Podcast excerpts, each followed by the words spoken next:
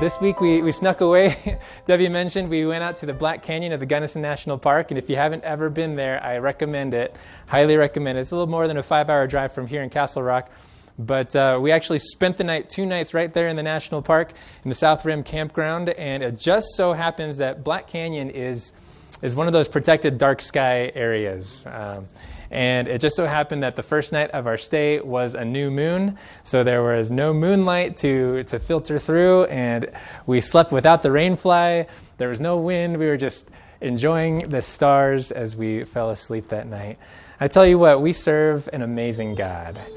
And I think it's, um, is it Psalm 8 uh, that says, man, when I, when I look up into the heavens, and I see the, the, the, stars, you know, what is man? This is the question that kind of comes up in the psalmist's heart. What is man that you are mindful of me, of us?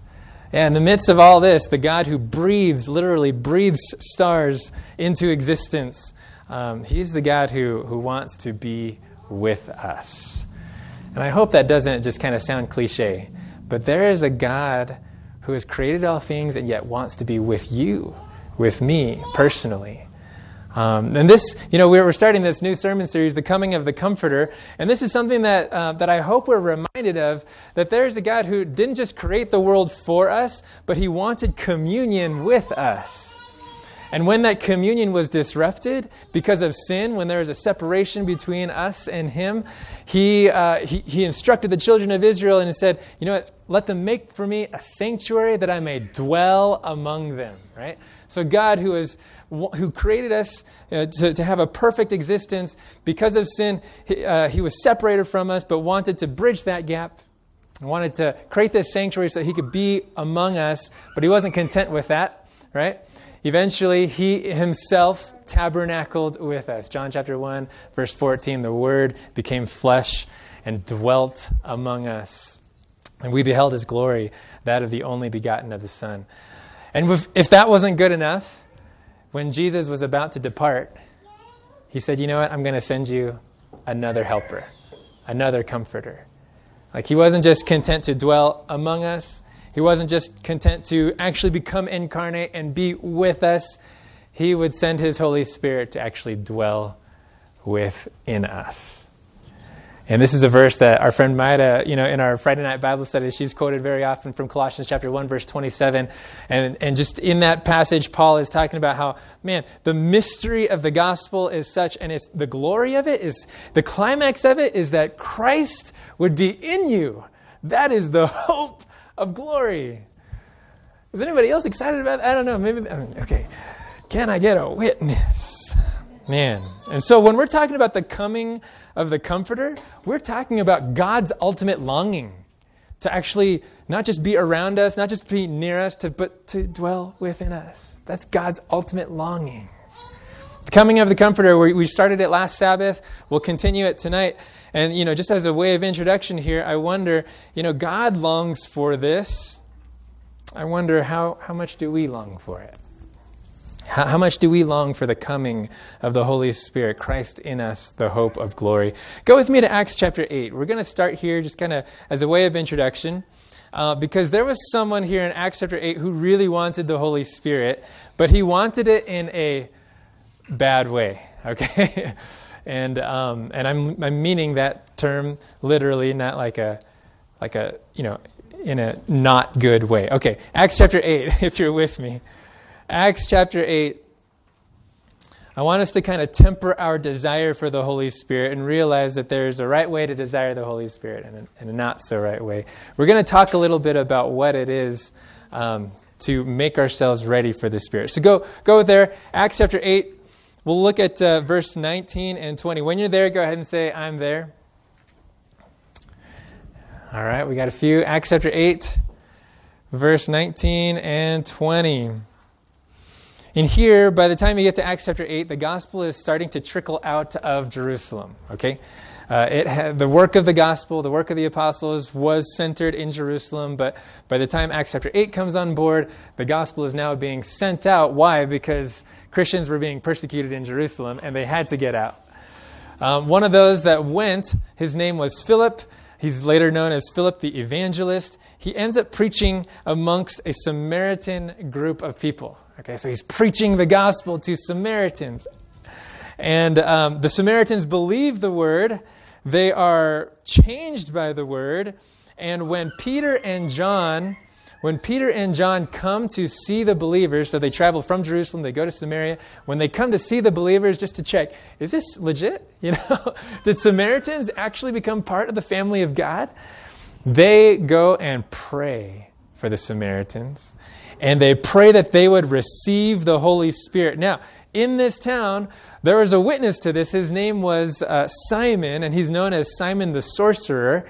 And when he witnesses Peter and John praying for the believers and they receive the Holy Spirit, he gets, he, he gets this longing in his heart. I must have that gift, that power. Let's take a look here.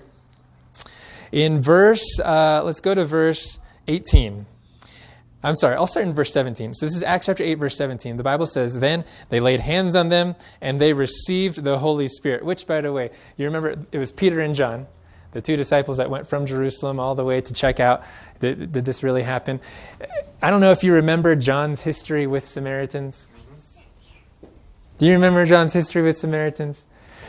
Yeah, yeah. He was a son of thunder and said, Lord, shall we call down thunder upon the Samaritan village because they didn't accept you? you know?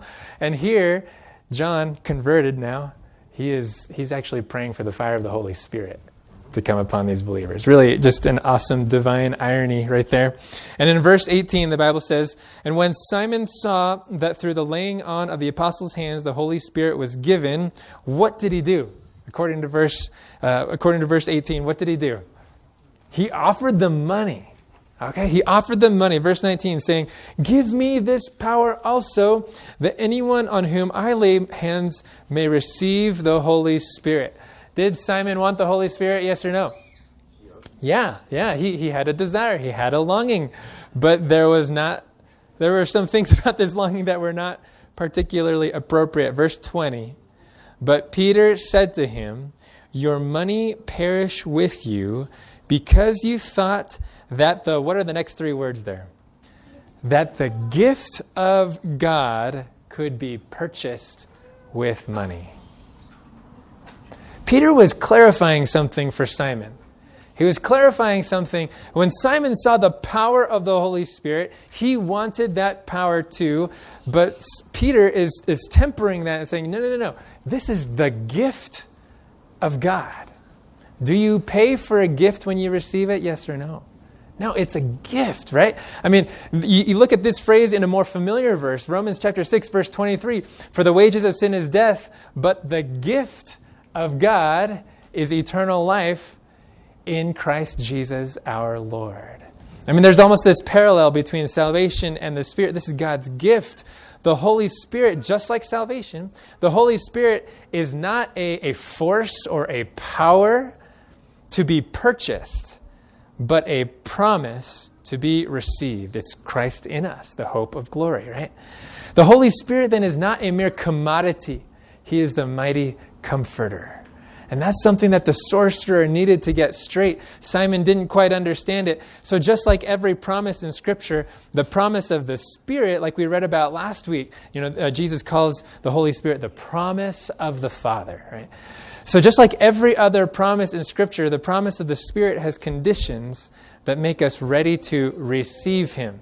It's not about obtaining all the money that we can, all, all the material goods that we can lay down for a down payment for the Holy Spirit. No, no, no. The Holy Spirit is the down payment for us. he, he is the down payment of our eternal inheritance. And so the question we want to ask today is not how can I earn the Spirit? Not how can I gain entitlement to the Spirit? You know, because if we truly long for the Holy Spirit, we want to not purchase the Spirit. We want to receive the Spirit. Do we see the distinction there today? Yeah? Can, can we be clear on that? So rather than asking, how can I earn the Spirit or gain entitlement to Him, we're going to ask this question What conditions make me ready to receive God's promise? Right? If this is the promise of the Spirit, what conditions or what qualities make me ready? So last week we talked about some historical conditions. Jesus had to be glorified and had to depart. in order for the Comforter to come. Well, on a personal level, if that's the historical level, what about the personal level? We started kind of dipping into that as we talked about Calvary coming before Pentecost and stuff. But today we're going to start answering that question a little bit more in detail. What are the personal conditions then? What do I need in my heart to actually make room to receive the Holy Spirit? Because in Acts chapter 1, when Jesus is talking about the promise, he says, wait for the promise of the Spirit. Does that, what, what does wait mean? Does that mean like kind of twiddle my thumbs and count one, two, three, you know, that kind of thing? No, there are certain things in my heart that I can do to make room for the work of the Holy Spirit in my life. So today we're going to start making a list. Um, we're going to identify three qualities, and this is not an exhaustive list because uh, we're going to uh, take next week to start uh, actually exploring some more qualities. But today, three personal conditions, more next week. And what, uh, in, not just asking what are those conditions, but what can I actually do to cultivate those conditions in my life? Okay? So here we go. We're going to go to the first one. Go with me. You're still in Acts. Let's go to Acts chapter 2 now. Acts chapter 2. This is the day of Pentecost when the Holy Spirit was fully poured out, right? The enthronement of Jesus in heaven was signalized on earth by the outpouring of the Holy Spirit. We're looking at personal conditions, and the first personal condition is the condition of repentance. Repentance. All right, Acts chapter 2, verse 36. When you're there, say amen. All right. Acts chapter 2, verse 36. Peter is preaching, preaching for 10 minutes, and he ends up with a, a harvest of 3,000 souls who want to be baptized. And, and here, what I want us to look at is kind of near the end when he's making the appeal. Verse 36 the Bible says, Therefore, let all the house of Israel know assuredly that God has made this Jesus, whom you crucified, both Lord and Christ. Okay. Peter has just kind of unfolded to this, this large group of onlookers, like, what in the world is going on? Peter has just explained to them that 50 days ago, the person that you crucified was in fact the Lord Jesus Christ. He's been risen, he's seated at the right hand of the throne of God, and he is both Lord and Christ. Verse 37 Now, when they heard this, they were cut to the heart and said to Peter and the rest of the apostles, Men and brethren, what, what shall we do? Okay, their, their eyes are open. They realize, you mean that person that we allowed the religious leaders and the Roman officials to, to take? And that was the Christ. How, how do we rectify that? How do we make that right? In verse 38, then Peter said to them, Repent and let every one of you be baptized in the name of Jesus Christ for the remission of sins, and you shall receive the gift of the Holy Spirit. I'll read verse 39 too, because this, this is an awesome promise. For the promise is to you and to your children, and to all who are afar off, as many as the Lord our God will call. Did you hear it? The condition for receiving the gift? Peter's first appeal, he says, repent. Repent and let every one of you be baptized in the name of Jesus Christ for the remission of sins. I tell you what, condition number one, the reason why we're putting this first on the list is because really this is the primary condition. The other conditions that we look at later on and then also next week will really have no, no weight, no, no value if this first base, so to speak, isn't covered repentance repentance. So what repentance what, what is repentance really? And maybe we can ask the question what is repentance really not? You know what is repentance? You know in my mind um, the visual that comes to mind is the prodigal son and just that moment when he's in the uh, in the, the the pen of the pigs. And the bible says he came to his senses. And the very thought was i need to go home that's the story that kind of comes to repentance is this recognition, awareness, what I am in and where I should go. I need to go home. I need to go home. So, repentance is not just the acknowledgement of sin, it's not even just sorrow for the consequences of sin. I mean, it's one thing to, to be sorry that you got caught, so to speak, hitting your sister, uh, you know, your little sibling or whatever. But it's, it's, it's a total different thing to actually feel sorrow for doing that in the first place. You know, it's not, repentance isn't just a change of mind, although there is that, that uh, meaning uh, in the original Greek word of a, a change of thought, a change of mind. I would say this one author says it like this Repentance is a radical, moral turn of the whole person from sin and to God. Did you hear that? I'll read it again. It's a radical moral turn of the whole person from sin and to God. In other words, it's deep. It's a convicted turning away from sin. It's a radical departure from who we are and what we've done. It's, a rad- it's so radical that it forsakes sin. It, it wants to put sin and self to death, which is why Peter puts it hand in hand with being baptized, right? Repent, let every one of you be baptized. Baptized was a, a physical signal of an internal death, right? Baptism was the enactment of a death, burial, and eventual resurrection to a newness of life. Peter's mind has it hand in hand with baptism. That reenactment of the story of Jesus becomes our story. And it's only in this context of repentance, it's only in this context of death to self, baptism, submersion of the old, and resurrection to the new that Peter assures us of this promise the gift of the Holy Spirit. Repent, let every one of you be baptized, and you shall receive the gift of the Holy Spirit. There's this classic book by uh, an Adventist author named Leroy Froom called The Coming of the Comforter. And on pages 173 to 174, he says it like this. Uh, let's see if we got this. Okay. It says, To be filled involves first being emptied, right? to be filled involves first being emptied. It's, it's that law of exclusion.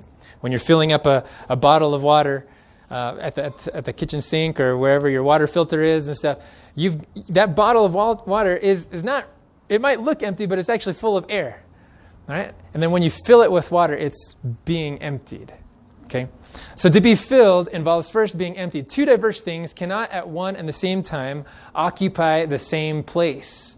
Self and the Holy Spirit. Watch where he goes with this. Self and the Holy Spirit cannot occupy the same heart throne. Notice how he talks about the heart. In each heart, there is a cross and a throne. If Jesus is on the throne, self is on the cross. You follow that? I don't know if there's another part to this. Okay, yeah. So in each heart, there is a cross and a throne. If Jesus is on the throne, self is on the cross. Self and the Spirit can't occupy the same throne. And this is what repentance is about. Repentance is saying, I will get off the throne and I will let Jesus sit there. I mean, the, uh, the Apostle Paul, he talks about this in many, many places. We could probably go to a lot of places like Romans chapter 6, 7, 8. We go to Galatians chapter 5. He talks about it in terms of the spirit and the flesh, things like that. But when you crucify the flesh with all its lusts, then you can walk in the spirit. So then the question is how do you cultivate repentance? How do you cultivate this, this emptying of self where self gets off the throne and lets Jesus sit there? How do you cultivate that? What does it require? Well, in this sermon that Peter is preaching to those gathered there on Pentecost, I mean, what led them to want to repent? Two things. One, they recognized what sin was, they recognized what sin did, that it crucified the living Savior. So it requires a recognition of what sin is and does, but more than that, it requires a recognition of what the Savior has done to save us. I, I love how Romans chapter 2, verse 4 puts it. Paul kind of puts a, a cause and effect. He helps us connect some dots. Or do you despise the riches of his goodness, forbearance, long suffering, knowing that the goodness of God does what? The goodness of God leads you to repentance. So if you're asking yourself, man, I, I, I want to experience repentance, I want to cultivate this more, I want to allow myself to be emptied so that I can be filled with the Spirit. The question is, how then do I repent? Is repentance something I just like kind of muster up and I say, I will repent? Three, two, one, go. You know? No. Apparently, repentance is in itself a gift. I think it's Acts chapter 5 that uh, uh, the Apostle Peter, he's preaching another sermon. He says that Jesus came to give repentance to Israel. Repentance is in itself a gift. And how do we experience it? Well, it's, it's experienced as we know and see the goodness of God. That goodness leads us to repentance. That's where sorrow from sin comes from. Remember, Calvary must come before Pentecost. And maybe you've been taking an opportunity. That the take home challenge last week was go to Calvary each day this week. And I don't know, maybe you've done it. For me personally, I've, I've just taken the story from Matthew, I'm sorry, Mark chapter 15. Just kind of been reading the story of the cross and just looking at each scene and kind of putting myself there.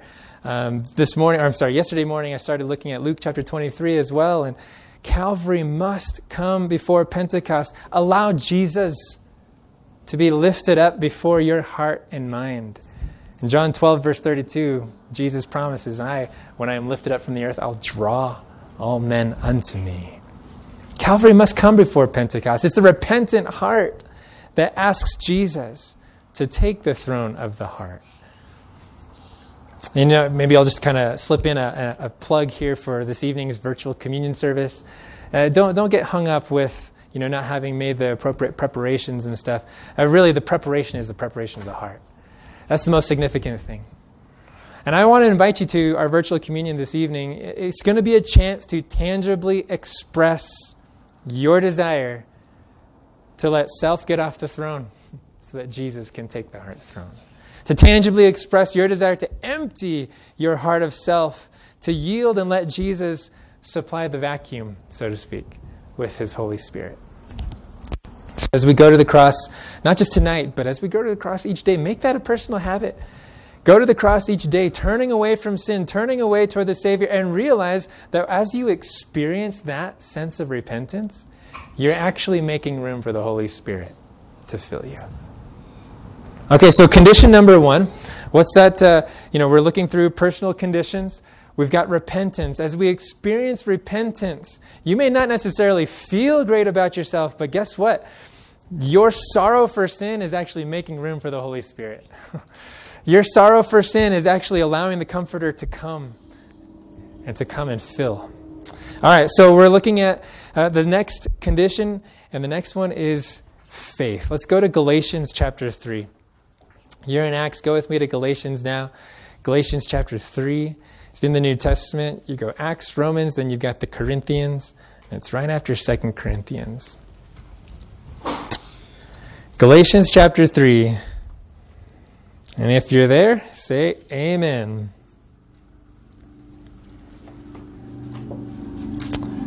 All right. Galatians chapter 3. I mean, Galatians is another book uh, that is I mean, it, it's, a, it's an epistle that maybe we ought to dive into for a month and a half or so. But really, kind of the, the ultimate theme here is the idea of faith. What it is to truly trust in Jesus, not in yourself.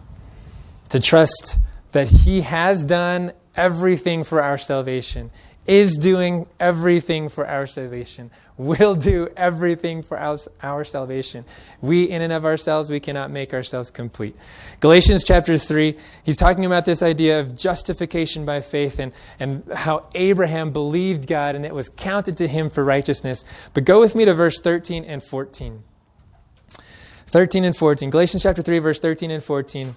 The Bible says this Christ has redeemed us from the curse of the law having become a curse for us. Man, I tell you what, the Apostle Paul has a way of just explaining the gospel in a sentence. And it's a gospel in a nutshell. Christ has redeemed us from the curse of the law, having become a curse for us. Well, in what way? For it is written, Cursed is everyone who hangs on a tree. Literally, when Jesus hung there, suspended between heaven and earth, he became the curse of the law. In another place, 2 Corinthians 5, 5.21, he who knew no sin became sin for us, that we might become the righteousness of God in him. Now notice in verse 14, here's where we're headed, because we're talking about conditions for the Holy Spirit. Verse 14, that the blessing of Abraham might come upon the Gentiles in Christ Jesus, that we might receive the promise of the Spirit through what means? Through faith through faith. Right? We, we, just like we receive salvation through faith, we receive the promise of the Spirit through faith. As we trust in God, we are actually making ourselves open to the infilling of the Holy Spirit. Now, what's really interesting is that as you kind of track the Apostle Paul's teachings about the Holy Spirit, as you go through the book of Acts and kind of see how they were interacting with the disciples, not just Paul, but um, you know Peter and John, and as they were experiencing more and more interaction with people uh, coming to conversion, there became a growing expectation in the New Testament that being filled with the Spirit was concurrent with belief in Jesus. That when you actually hear the gospel, and you accept it, you receive it, you realize that, that there's nothing I can do to save myself, that Jesus is the one who is crucified, resurrected, and glorified so that I could experience the same. When people came to believe in the gospel, they were expected to experience the promised blessing. That's why Peter is saying, hey, repent, be baptized, let every one of you be baptized, and you will receive the promise of the Holy Spirit. Actually, in Acts chapter 19, go with me to Acts chapter Oh, no, no, no, no. Let, us go to Ephesians. I'm sorry. Ephesians chapter 1. Ephesians chapter 1. So this is the very next book. Ephesians chapter 1. Ephesians chapter 1, verse 13. Do we have this here? Oh, we do have this here. Oh, okay, okay. I, I, actually got this from the Common English Bible, which I, I just loved kind of the way it worded it. So let me read this here. Ephesians chapter 1, verse 13. The Bible says this you too, talking to the Ephesian believers, you too heard the word of truth in Christ, which is the good news of your salvation. You were sealed with the promised Holy Spirit because you did what? Because you believed in Christ. So he's recounting the experience of the Ephesians. Do you remember the experience of the Ephesian believers? When, when the Apostle Paul first came to Ephesus, he found a group of 12 disciples. It's, it's described in Acts chapter 19, verse 2. He finds this group of believers, there's 12 of them, and his very first conversation started out like this Hi, my name is Paul. What's your name? No, it didn't start out like that. Actually, the way it started is Did you receive the Holy Spirit when you first believed? That's how the conversation started. Did you receive the Holy Spirit when you believed? And their response was, we haven't even heard of the Holy Spirit. And then Paul starts reasoning with it. Well, then, with what were you baptized? And he said, uh, with John's baptism. Oh, John's baptism was a baptism of repentance. And he was pointing forward to Jesus, who would baptize with the Holy Spirit. And so, so the Ephesians heard this word of truth. They heard of the Lamb of God who takes away the sins of the world.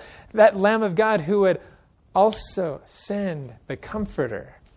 And because of that, they were they were sealed with the Holy Spirit because they believed in Christ. So, what faith really is, you know, in the technical or specific sense, it's, it's trusting the gospel, right? Trusting that only Jesus saves that only Jesus can be Jesus. We'll say that, okay? The word Jesus, or the name Jesus, means Savior. Only Jesus can be Jesus. You are not Jesus, so let Jesus be Jesus, okay? In a technical sense, faith is trusting the gospel. In a general sense, we can say faith is leaning on God to provide, right? Leaning on, trusting on God, relying upon God. So faith is more than just an intellectual agreement, it's a reliance upon someone, that someone being Jesus. Actually, in, in Act, I'm sorry, uh, Acts, Romans, Romans chapter 4, I love how Paul uses Abraham just as an example of what faith really looks like. He says, Abraham did not waver at the promise of God through unbelief, but was strengthened in faith, giving glory to God, and being fully convinced that what he had promised, he was also able to perform. In Abraham's experience, Faith meant this is God's promise. I will trust that He is able to perform it. Okay? It's not looking at circumstances and saying, ah, let's kind of doubt that promise, right? He didn't waver at the promise of God through unbelief. Instead, he looked at the promise and said, even though my circumstance says this, even though my body says this, I will look at the promise of God and rely upon that more than anything else. That is what faith is. It's leaning upon Jesus, leaning upon His Word. So true faith isn't always going to be accompanied by signs and dramatic things. Uh, uh, can, can we recognize that? Just kind of be honest with that. True faith is not always to be accompanied by signs. That's why Paul says in 2 Corinthians, we walk by faith, not by sight. Right? Faith is not always something that is dramatic or, or a, a, a, um, an ecstatic feeling so we walk by faith and not by feeling. The practical implication is this that anytime we trust Jesus to be our Savior, anytime we trust Jesus to be true to His promise, we are actually opening up the heart to receive the Holy Spirit. Did you catch that? It's, it's really simple. So, uh, condition number one anytime we start to experience sorrow over sin, anytime we, we start to turn the heart and want Jesus to sit on the throne and not ourselves, we're opening up ourselves to the Holy Spirit. That's repentance. Anytime now, faith, anytime we experience faith, anytime we look to Jesus as our Savior from sin, anytime we look to Jesus' Word as more real than my experience, we're actually opening up our hearts to the Holy Spirit. Um, another quote from another author. This guy, he was actually a, a professor of mine at the seminary. He wrote a book called Adventism's Greatest Need talking about the baptism of the Holy Spirit. Actually, if you ever get a chance to take a look at this book, he goes through kind of a historical uh, progression of the church's development, how we needed the Holy Spirit all along. Anyways, really good stuff. But there is a chapter here, and he says this that the baptism of the Holy Spirit is given to us upon surrender of our lives to Christ, right? Just like Ephesians chapter 3. When you believed in Christ, you were sealed with the promise of the Holy Spirit. Now, notice this. And He, the Holy Spirit, comes into our lives every time we surrender. Not just once, but as many times as we yield to the love of Christ. So settle it in your mind that this is a work of faith. You follow his, his, his logic there? Anytime we trust Jesus to be our Savior, anytime we surrender and yield to the love of Christ, we are, we are opening up our lives to the Spirit of Christ. So settle it in your mind. He says that this is a work of faith. You receive Him by faith, and every time you trust your Savior, He abides with you yet again. And I think this is really important, especially in a, you know, when there are uh, kind of strains of evangelical Christianity that says you need to have a certain kind of feeling before you know that you're filled with the Holy Spirit. That is not the case. Anytime you trust God, you are promised the Holy Spirit. Do you follow that? It, it can kind of lead to a dangerous trajectory where I must feel this way in order for me to be filled with the Holy Spirit. No, it will not always be accompanied by feeling. But the promise of the Spirit is given when we believe. Right? Galatians chapter 3, what did it say? Going back to Galatians chapter 3, verse 14.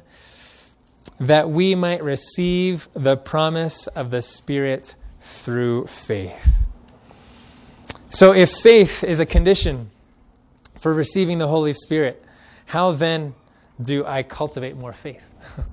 how then do I um, cultivate more trust Romans chapter 10, verse 17. This is something that I, I, learned as a senior in high school when I was going to my Bible study group. This was one of the things that, um, that just came up over and over again. So then, faith comes by hearing, and hearing by the Word of God.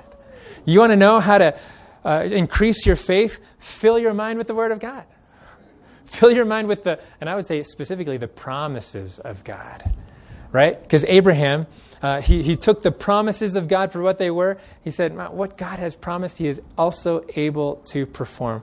Fill your mind with the promises of God, and whenever you choose to lean on those promises, whether it's a promise for salvation, whether it's a promise for healing, whether it's just a simple promise that He is with you wherever you go, whenever you choose to lean on His promises to save, to provide, to heal, to protect, to comfort, your heart is in condition to be filled with the Spirit. That's exciting to me.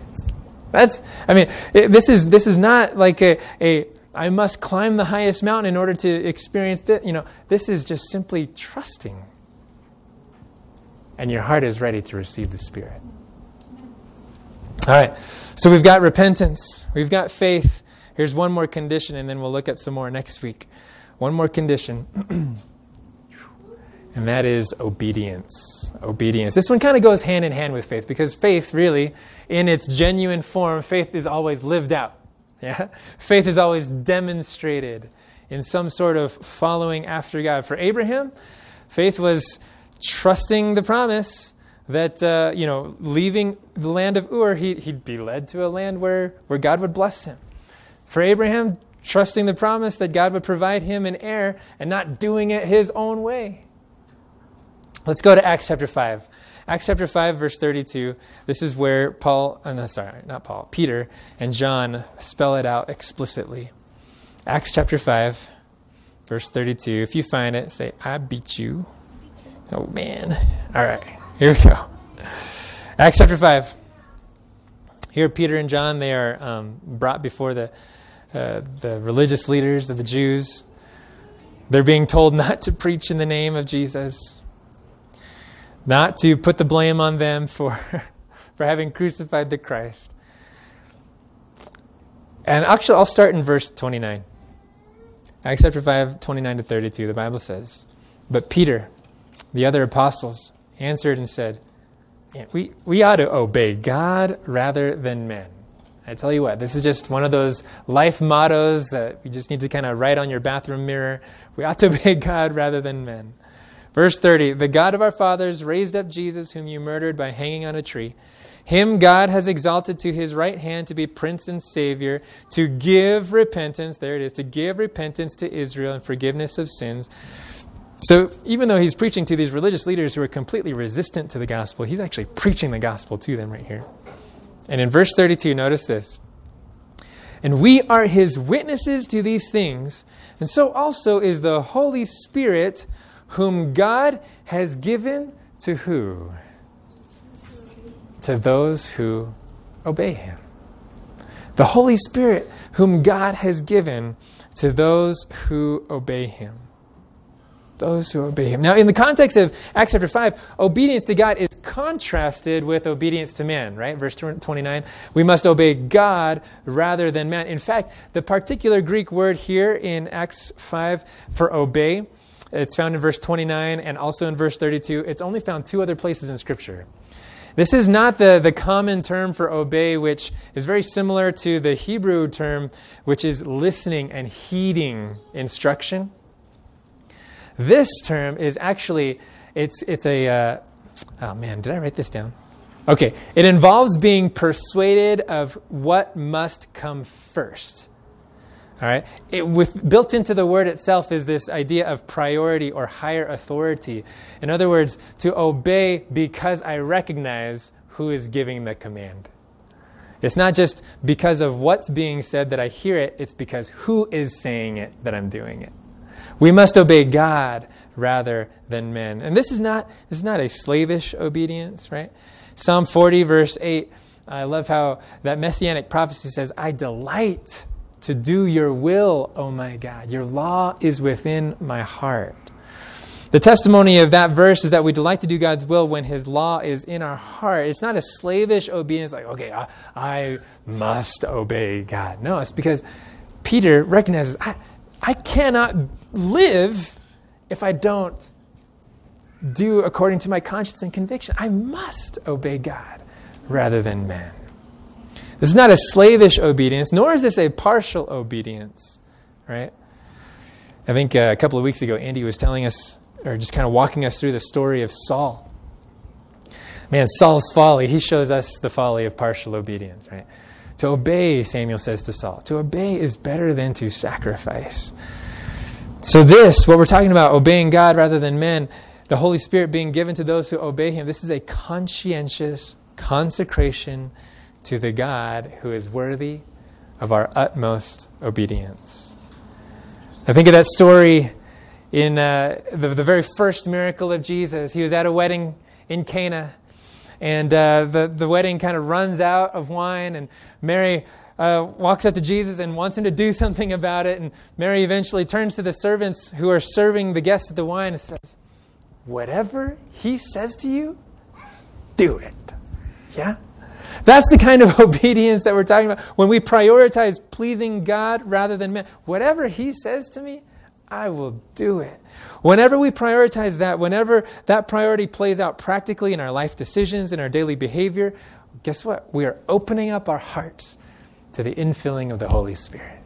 Whenever we choose to obey God rather than men, whenever we choose to, to follow His lead rather than our own, we're actually opening up ourselves to the infilling of the Holy Spirit. So the question is, how then do I cultivate obedience?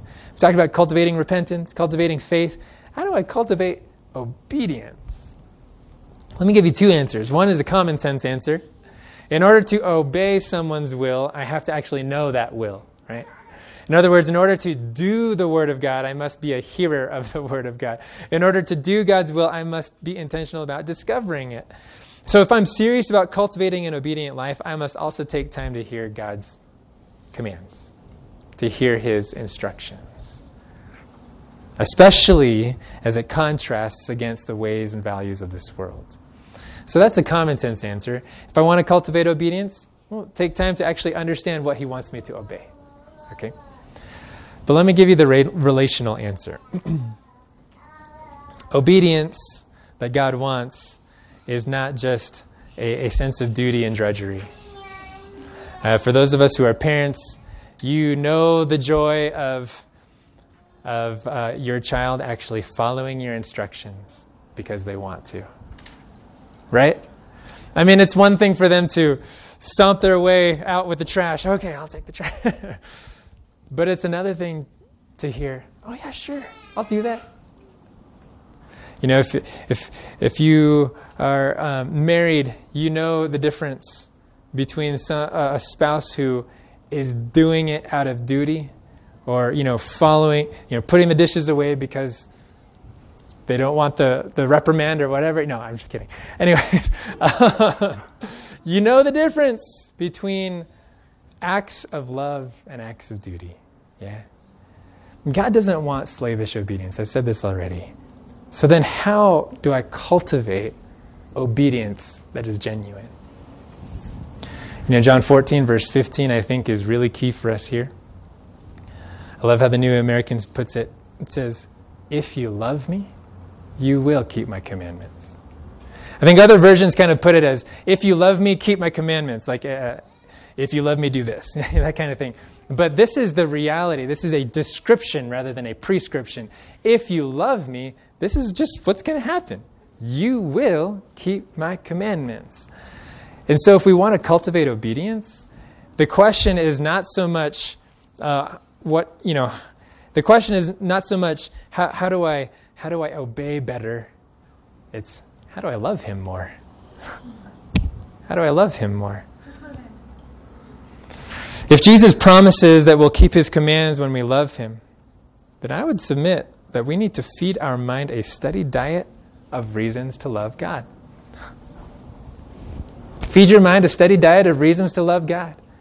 I mean, we talked about getting into the Word. Well, look for reasons to love Him. look for the ways God has loved you. What does 1 John 4 19 say? We love because He first loved us. Give your, st- give your mind a steady diet of the ways God is demonstrating His love for you, and watch how love begets love. And that love will keep His commandments. If you're having difficulty obeying God, maybe the real issue is you're having a, dif- a dearth of loving God. And so, dwell on His character, dwell on His power Dwell on what He has done and will do, and watch how the love of God births love for Him that is demonstrated through obedience. All right, three simple conditions repentance, faith, and obedience. My, my simple appeal is um, if you want to receive the Comforter, if you want to receive the Holy Spirit, why not turn these three personal conditions into three daily petitions?